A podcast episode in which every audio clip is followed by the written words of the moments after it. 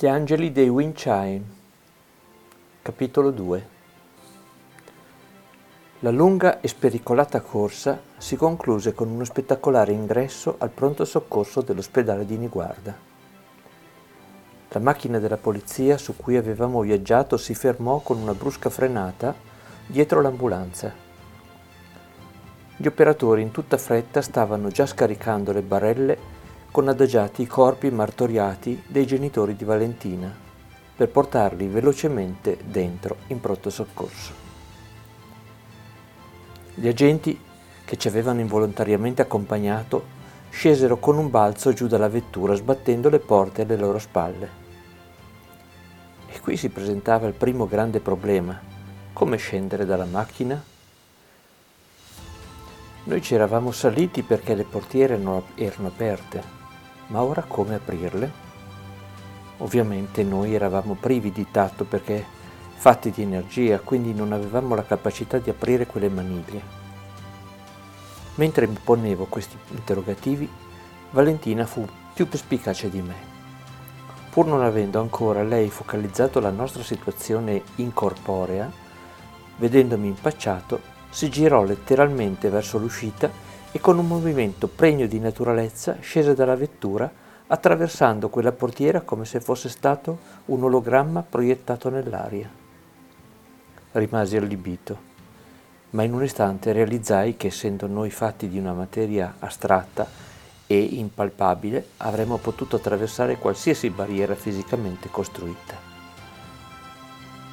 Un po' titubante feci lo stesso suo movimento provai una strana sensazione, un brivido per niente freddo, come quando si entra in una vasca da bagno con acqua tiepida.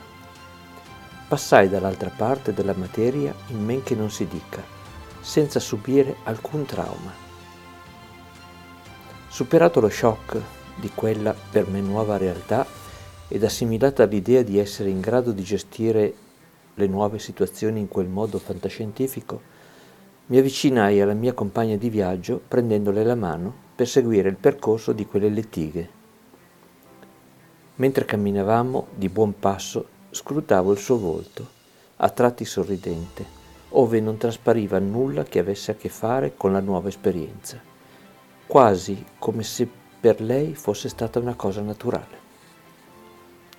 Ricacciai il pensiero di intavolare il discorso relativo alla nostra nuova dimensionalità e continuai a camminare spedito. Le due barelle entrarono in due stanze diverse. Erano entrambe sale di rianimazione. Per evitare di far vedere a Valentina cose spiacevoli, le dissi che sarei andato ad informarmi sulle loro condizioni e le chiesi di aspettare fuori. Mi ubbidì, mettendosi a sedere su delle seggiole in sala d'aspetto. Consapevole della nuova mia facoltà, attraversai la porta di ferro che chiudeva la sala dove era stato portato il padre. La sua condizione era grave, il suo corpo, ormai denudato, presentava grosse ferite e traumi. La vista era alquanto raccapricciante, ma pareva nella normalità di quei medici che lo stavano esaminando e decidendo dove intervenire. Adagiato quindi su un tavolo operatorio lo spinsero attraverso una porta laterale che si affacciava in una vera e propria sala operatoria. Senza seguirli, scrutai dall'oblò al centro di quella porta e vidi che senza indugio preparavano ferri che sarebbero senz'altro serviti per operarlo. Uscii da quella stanza ritornando da Valentina. Lo stanno operando, le dissi annui con lo sguardo triste e pensieroso. Entrai allora, con lo stesso sistema di essere smaterializzato, nell'altra stanza, dove avevano portato la madre. Qui la situazione era diversa. Il corpo nudo della madre non presentava vestose ferite e grossi anatomi. Da quello che percepivo era invece un compromettente arresto cardiaco i medici le stavano applicando degli elettrodi sul corpo e successivamente azionavano il defibrillatore dando delle scosse a periodi costanti. Le scosse erano tanto forti che il corpo sobbalzava su quel letto ad ogni scarica. ma subito dopo non dava segni di ripresa.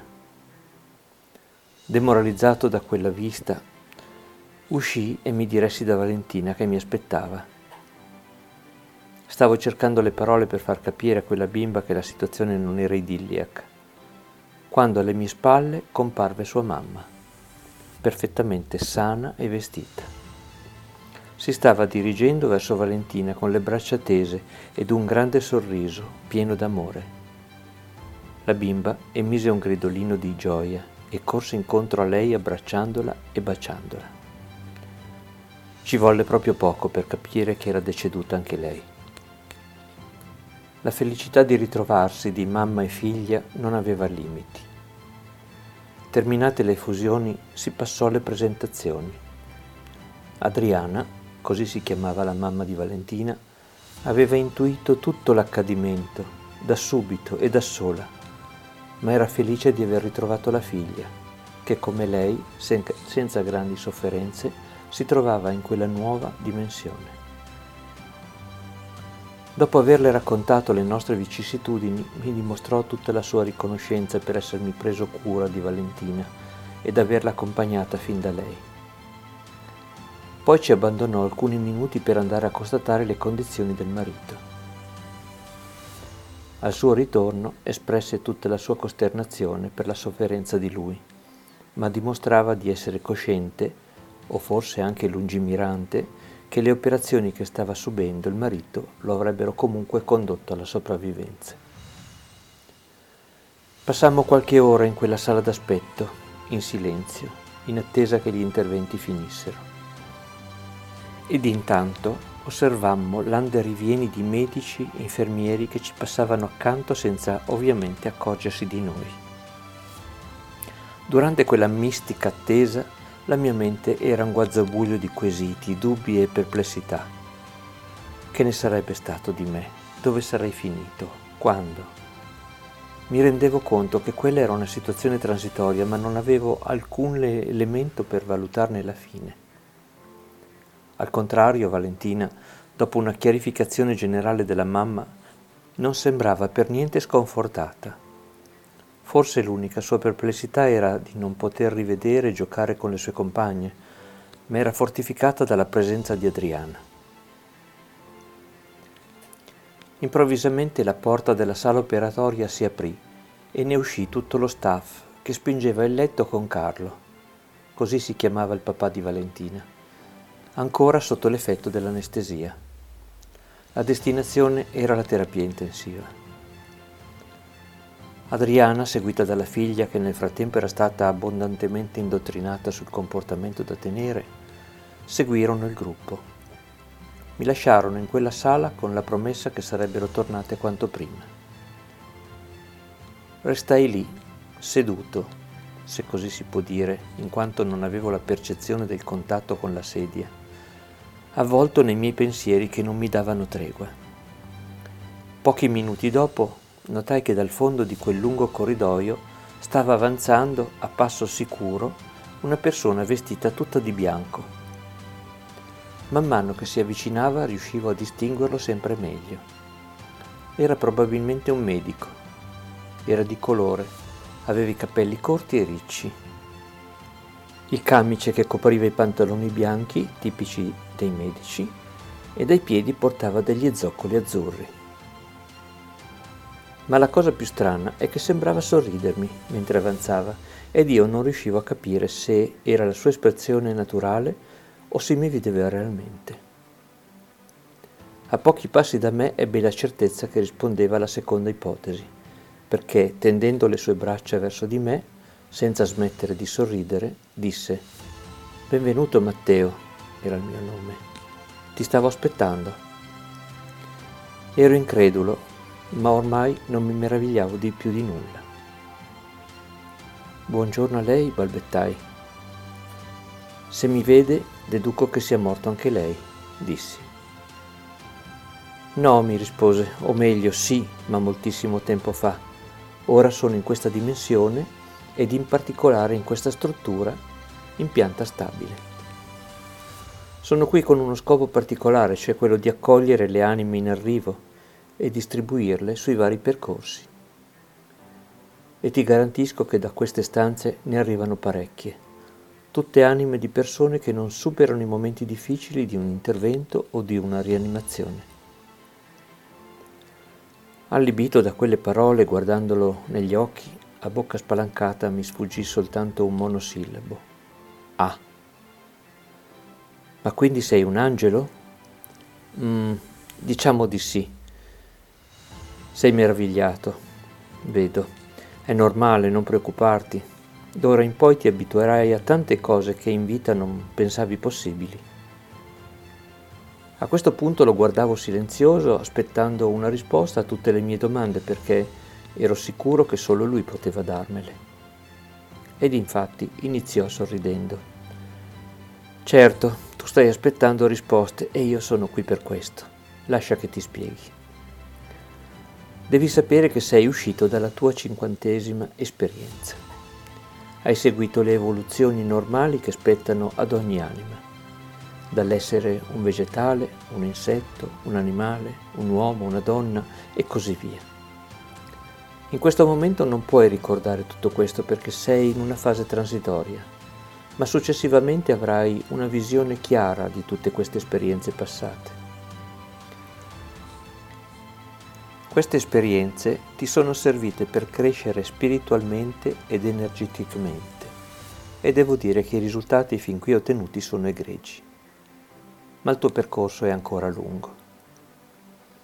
Prima di decidere della tua prossima esperienza di vita, perché sarai tu, come sempre avviene, a doverla scegliere, ora ti spetta un percorso di apprendimento qui tra noi. Se rammenti, nella tua ultima vita hai incontrato un'anima che portava il nome di Giorgio, che ti confidava di essere un angelo guida egli nella sua capacità di chiaroveggenza ti, annunci- ti annunciò che saresti stato anche tu un angelo guida. Nella tua ingenuità non gli desti troppo peso perché lo classificasti un po' come un ciarlatano, ma in effetti quella era un'anima in fase evoluta e ti preannunciava una verità. Ma prima di poter avere tale mansione devi prepararti, prepararti duramente per il tuo compito ed inizierai da ora. Io avevo ascoltato sbigottito ed incredulo tutto ciò che mi stava spiegando e in quell'attimo di pausa ribadii. Quindi? Riprese. Prima di tutto partiamo da Valentina. Lei non è arrivata qui con te per caso. Lei avrà il tuo stesso percorso lei ha già avuto le sue esperienze in questo campo e quindi ti sarà d'aiuto. Ma, ma Valentina ha trovato qui sua madre e vorrà stare con lei? Adriana ha avuto il compito di farle da mamma nell'ultima vita. Qui è diverso. Le anime affini si troveranno un giorno nella beatitudine. Qui si uniscono solo per degli scopi comuni, dei progetti che poi avranno una fine. E poi Adriana ora avrà il compito di accudire a Carlo nella sua ripresa fisica ed accompagnarlo a livelli di spiritualità superiori. Valentina è già al corrente del vostro progetto. Ora ti lascio qualche ora per metabolizzare il tuo distacco dall'ultima esperienza terrena, da cui dovrai ancora assimilare energia ed emozioni.